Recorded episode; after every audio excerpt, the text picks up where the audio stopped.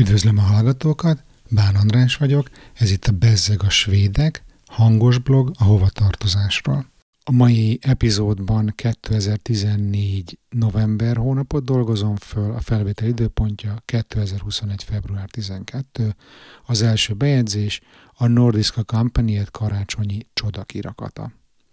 Nemzetközi hírértékű esemény az ENKO karácsonyi kirakatának elkészülte. Múlt hétvégén pont arra jártunk, amikor éppen bemutatták a télapógyár tematikát.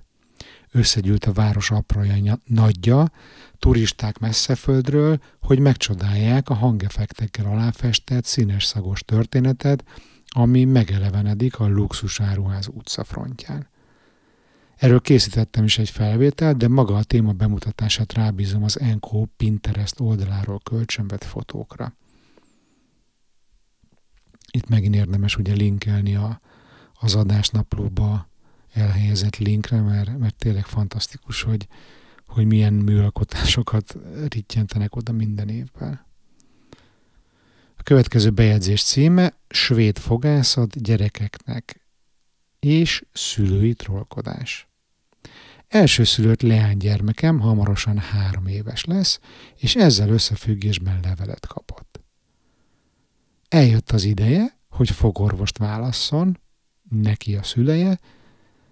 A többnyelvű tájékoztatóból kiderül, hogy 19 éves korig ingyenes az ellátás, és ha jól tudom, akkor másfél évenként menni kell, ha esik, ha fúj. Egyelőre nagyon örül a gyerek, mert még nem tudja, mi vár rá. Mi sem vagyunk kevésbé boldogak, mert most könnyen tudjuk ijeszgetni a tántrollokkal, magyarul fogmanó vagy fogtroll, meg a közelgő fogorvosi vizsgálattal, amikor nem kíván fogat mosni, azaz minden egyes alkalommal. Gondolom, nem így fog majd viselkedni az első vizsgálaton, ahogy ezen a képen látszik. Cuki bogyó kakaós szájjal tátja a, száját. Hát nem megy jól neki, na. A következő bejegyzés is gyerek sztorival kapcsolatos, az a címe. A hely, ami azonnal előhozta belőlem a felfedező gyermeket, Anders Fransen Park. A svéd főváros egyik nevezetessége a Vasa Múzeum, ami egy 1628-ban az első útján elsüllyedt hadihajó köré épül. A hajó roncsait 1956-ban Anders Fransen amatőr tengeri archeológus fedezte fel a Slussen környékén, Stockholm belvárosában. De miért érdekes mindez? A környékünkön idén összenyílt meg a fent emlegetett úriember tiszteletére létrehozott park, amit ma volt alkalmunk először letesztelni. November utolsó napján nulla fokban is tele volt a hely, amit egyáltalán nem csodálok, mert én kb. egy másodperc alatt vizeltem össze magam a gyönyörűségtől. Nem bírtam abba hagyni a fotózást, és természetesen a gyermek is imádta az egészet.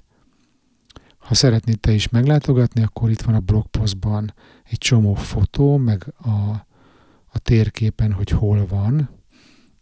Azt sajnos tudni kell, hogy hogy ez a játszótér, ami, ami, ami gyakorlatilag egy ilyen shipyard, egy, egy műhelyek, és minden igazi, és, és, és gyönyörű berendezési tárgyak vannak, azt azért az elmúlt 6-7 évben nagyon durván lelakták mind a gyerekek, mind pedig a, gondolom a kamaszok, akik este jópofának tartották szétcseszni a játszóteret, hogy nekem nagyon szembetűnő az, hogy amíg Budapesten mondjuk be van kerítve egy játszótér, és este lezárják, meg őrzik, meg tisztogatják, addig itt Stockholmban nagyon sűrű látjuk azt, hogy, hogy baromi sok pénzből csinálnak valami nagyon szépet, nagyon jót, de utána meg nincs takarítva, nincs karban tartva, és totál szétcsesződik néhány év alatt.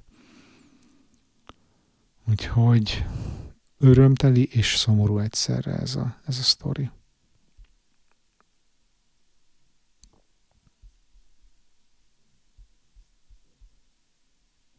Köszönöm a figyelmet, és tudjátok, Facebook csoport, feliratkozás, megosztás, iTunes értékelés, meg a szokásos dolgok.